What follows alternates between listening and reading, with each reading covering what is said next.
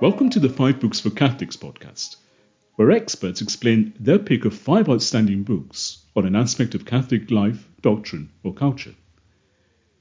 Apologetics consists in defending the faith by explaining the reasons for belief in revelation.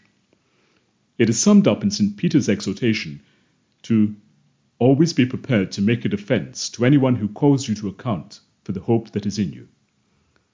The first letter of St. Peter, chapter 3, verse 15.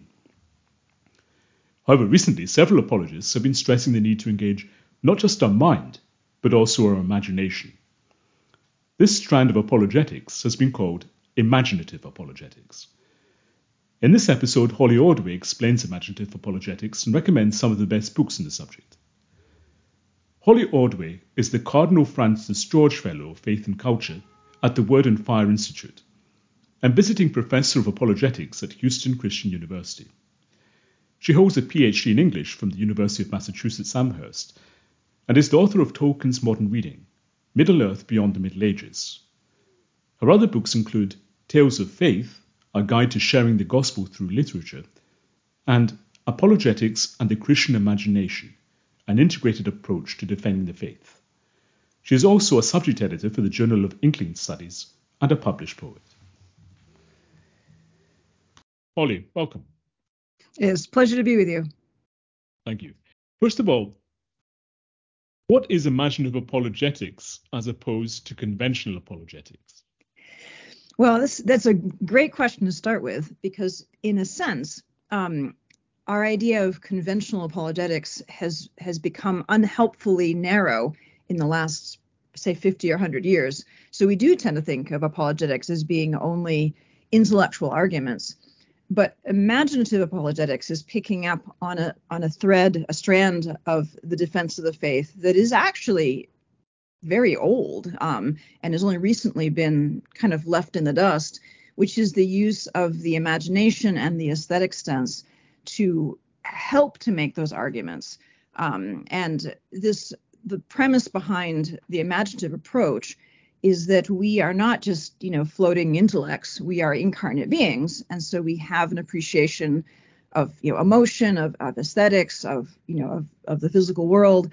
If we ignore those things when we're presenting the truth of the faith we're only giving kind of one angle of it and it's only touching one aspect of our being. And it isn't it's going to resonate with some people but not with everyone. And it won't have the full impact that a more integrated approach will take because God is truth, God is goodness, but God is also perfect beauty. And each of these leads to the others.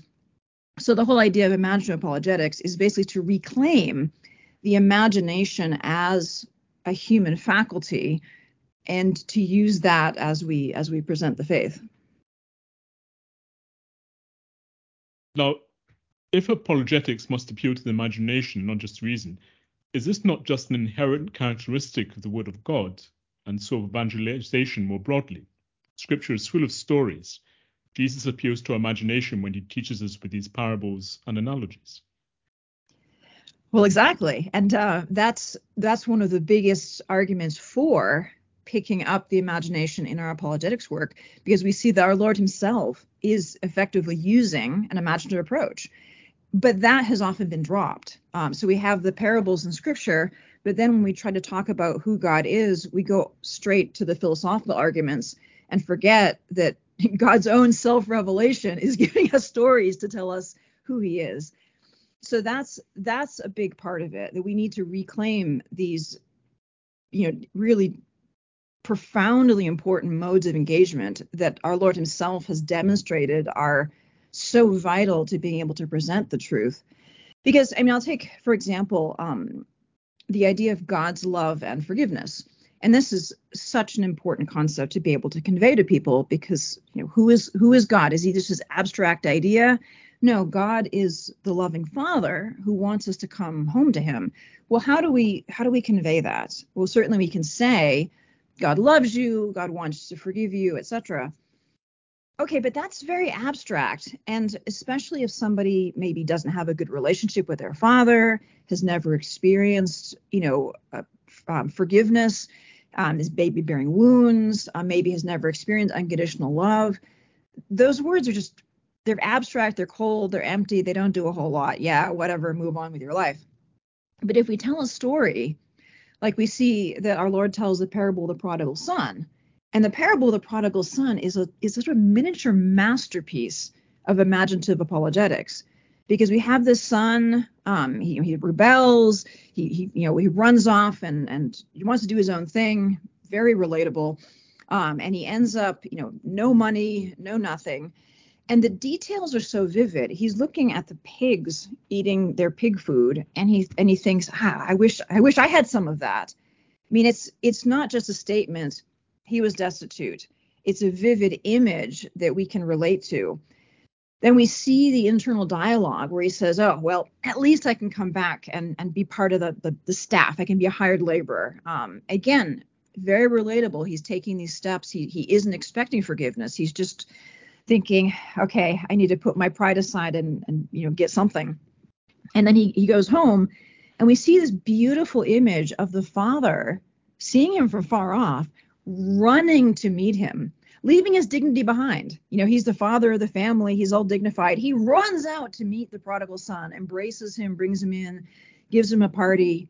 And we have the very realistic figure of the elder son saying, Oh, yeah, what about me? Again, that very realistic family dynamic there. So, what we have then is something that imaginatively shows, embodies what repentance looks like and what the acceptance of that looks like, what forgiveness looks like, and it presents it in a way that is uh, appealing. You know, that this the son, he's rehearsing his speech, and he never even gets a chance to say it because the father embraces him. Now, after somebody has fully engaged with that, then the statement, God is like that. God is like the father and the prodigal son. God loves you and wants you to come home. Now, those words are going to have real meaning um, as opposed to just being abstract. And in my own work as an imaginative apologist, this conveying of meaning is really at the heart of, of what I'm doing.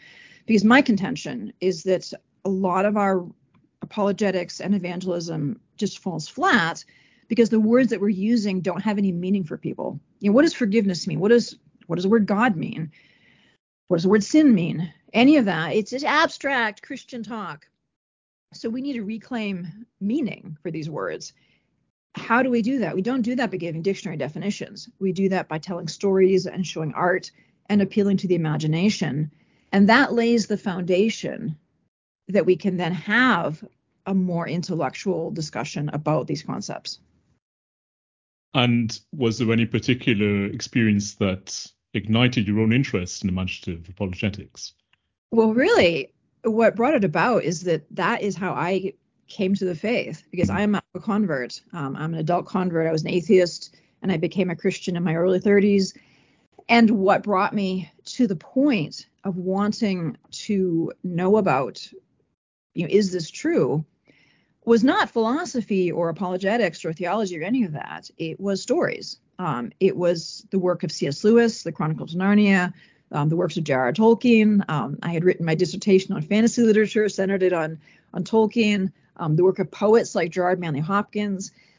All these writers whose work I loved turned out to be Christians, um, and the vision they were putting forward was so appealing that I found myself wanting to know what they believed because the imaginative worlds they presented were so compelling and now I, I wasn't looking to become a Christian at all. I, I was in fact, you know, very much against it. um, but when I, I was drawn to it by the imagination, and then as I looked into it, realized, wow, they believe these things because they're actually quite convincing. Oh, they believe these things because it's true. Oh no. and then I became a Christian. Um, and then a few years later, again by a similar similar process, um, became a Catholic. Uh, and by the way, this I write about this at greater length. Um, I have a memoir called "Not God's Type," um, which I write about this at, at, some length. But that's that's the short version. So having had that own journey for myself, where the imagination got me to the point where the questions were meaningful, then I asked the questions. But I would never have asked the questions before I had that imaginative engagement.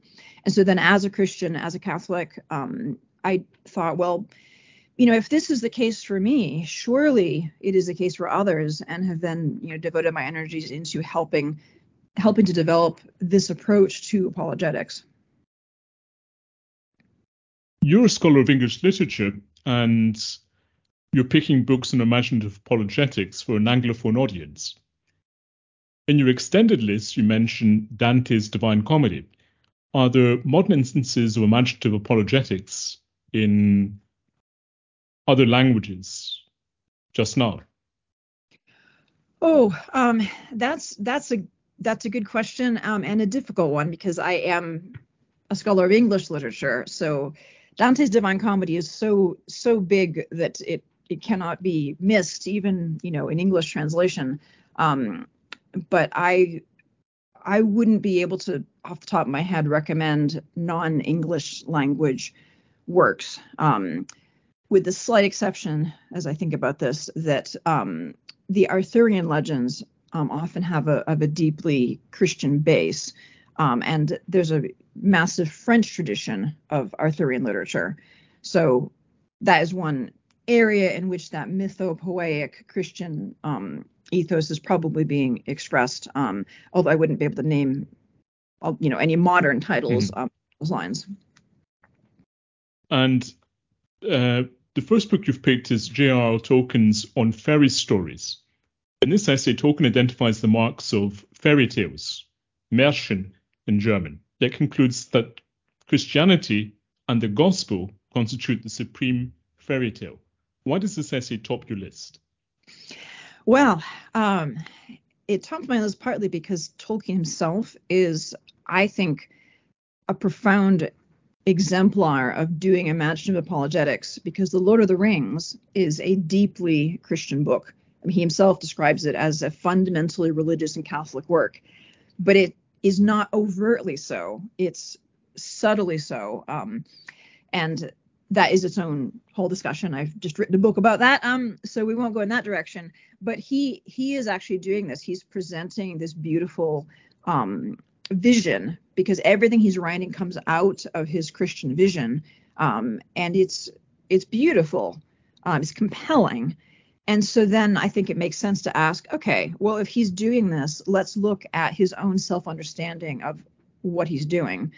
And I think that On Fairy Stories is really ought to be required reading for everybody who's interested in imaginative apologetics, um, because he's really thinking through one genre, fantasy. He's not making claims for literature broadly speaking, but the genre that he's working in is fantasy literature. So he sets out to explore how does this how does this work? Why does it matter? And he comes up with three characteristics of effective fantasy literature that um, I think are applicable much more broadly, and they are recovery, um, escape, and consolation. Recovery um, means that as we enter into a fairy story world, we get sort of fresh view of things um, because they're they're magical, they're different. Then we come back into what he calls the primary world, our everyday world. We're able to see that world fresh again. Uh, we recover a kind of clarity of vision so to give an example, Lord of the Rings has the Ents, the great the tree shepherds, who are just these amazing figures. You come back out of the Lord of the Rings and you look at a regular tree and you think, wow, that's that's kind of cool. You see the tree as something more than just that thing with leaves outside my window. And if that holds true for something like a tree, how much more so does it hold true for an appreciation, say, of, of human beings? um, and our relationships and of good and of evil and of, of moral choices. So that's the function of recovery that fantasy can do particularly well.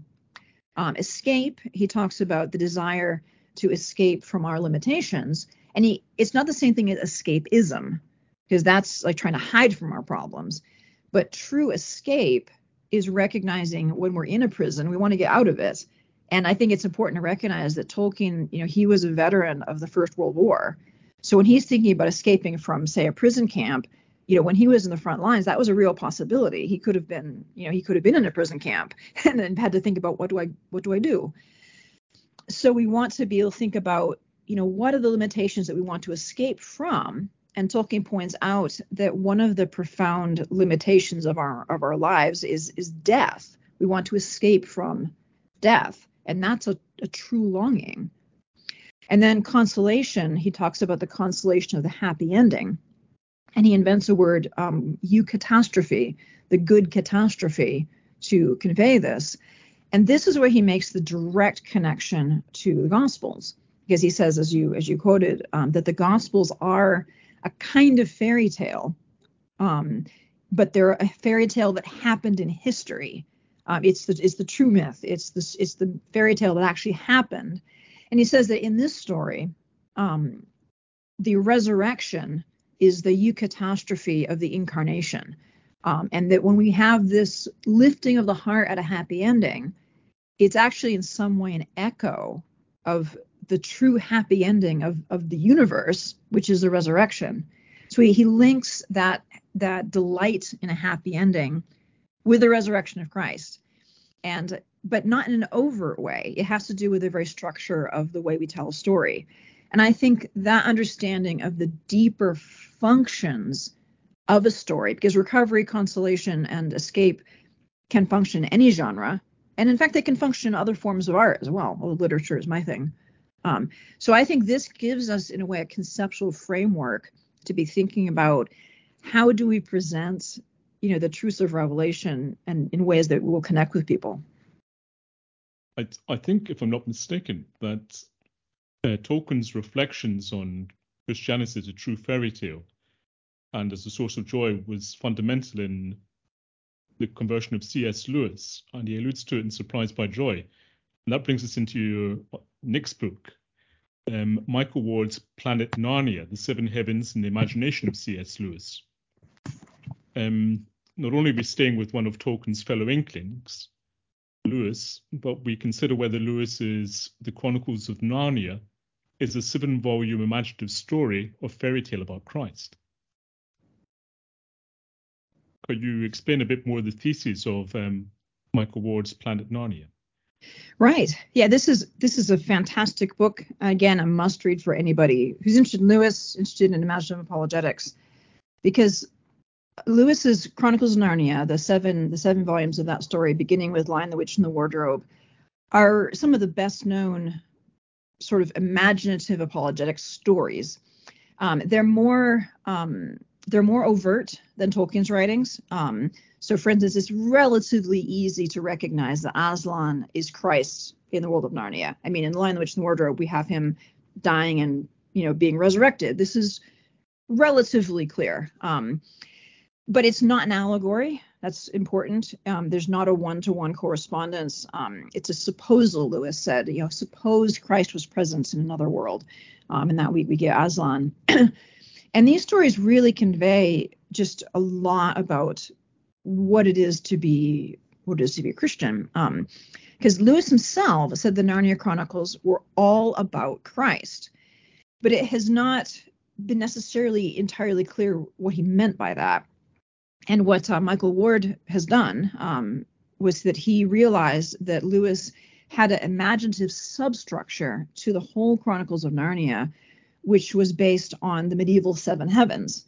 So each each story, um, starting with Lion, the Witch, and the Wardrobe, which originally was going to be just one. So Lewis focused it around the planet Jupiter, which in medieval imagery is the kingly planet but when associated with joy, with joviality.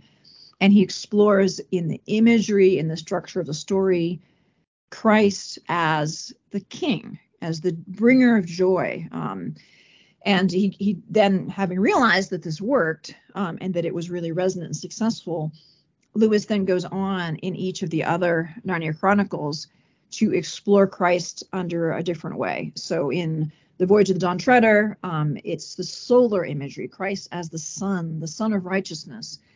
In um, Prince Caspian, it's the imagery of Mars, so Christ as the as the you know the, the warrior. Um, so we we see this through all of the seven chronicles, and it's buried deeply. But once you see it, um, you recognize, and, and Michael Ward does a fantastic job of showing this is the case Lewis has just done this in every detail of the Narnia Chronicles. And it comes out of his own deep medieval knowledge because Tolkien, I mean, Lewis was a medievalist, and he wrote a, a poem called The Planets, which basically gives the key. Each identifies each of the uh, the planets and their symbolism, and it maps right on to the Chronicles of Narnia. So this is a so Planet Narnia is a marvelous book if you want to understand what Lewis was up to. It actually revolutionized Lewis studies. Um, fantastic book. It's also a really effective case study in imaginative apologetics because it's showing how did Lewis do this? How did he translate these concepts? Okay, I want to convey Christ as, you know, as king. I want to convey Christ as son. I want to convey Christ, you know, in, all these different ways. How do I do that? And he does it imaginatively through imagery, through language, through story, um, just woven in really, really deeply. Uh, and I think that, I mean, this is a great case study. Like this, this is a way that you can do it. This is how Lewis did it. This is why the Chronicles of Narnia are so powerful. It's not just about popping in a Christ figure into a otherwise, you know, ordinary story. If that were the case, Narnia would be forgotten like so many other, you know, books of the of the 1950s. Why has it lasted? Because there's a real coherence to it. Thank you for listening. To read or listen to the rest of this interview, or to support this podcast, visit the website fivebooksforcatholics.com and become a premium subscriber. If you've enjoyed this episode, please subscribe to this podcast on the platform of your choice so that more people can discover it, and give it a five star review on Apple Podcasts. Until next time, God bless.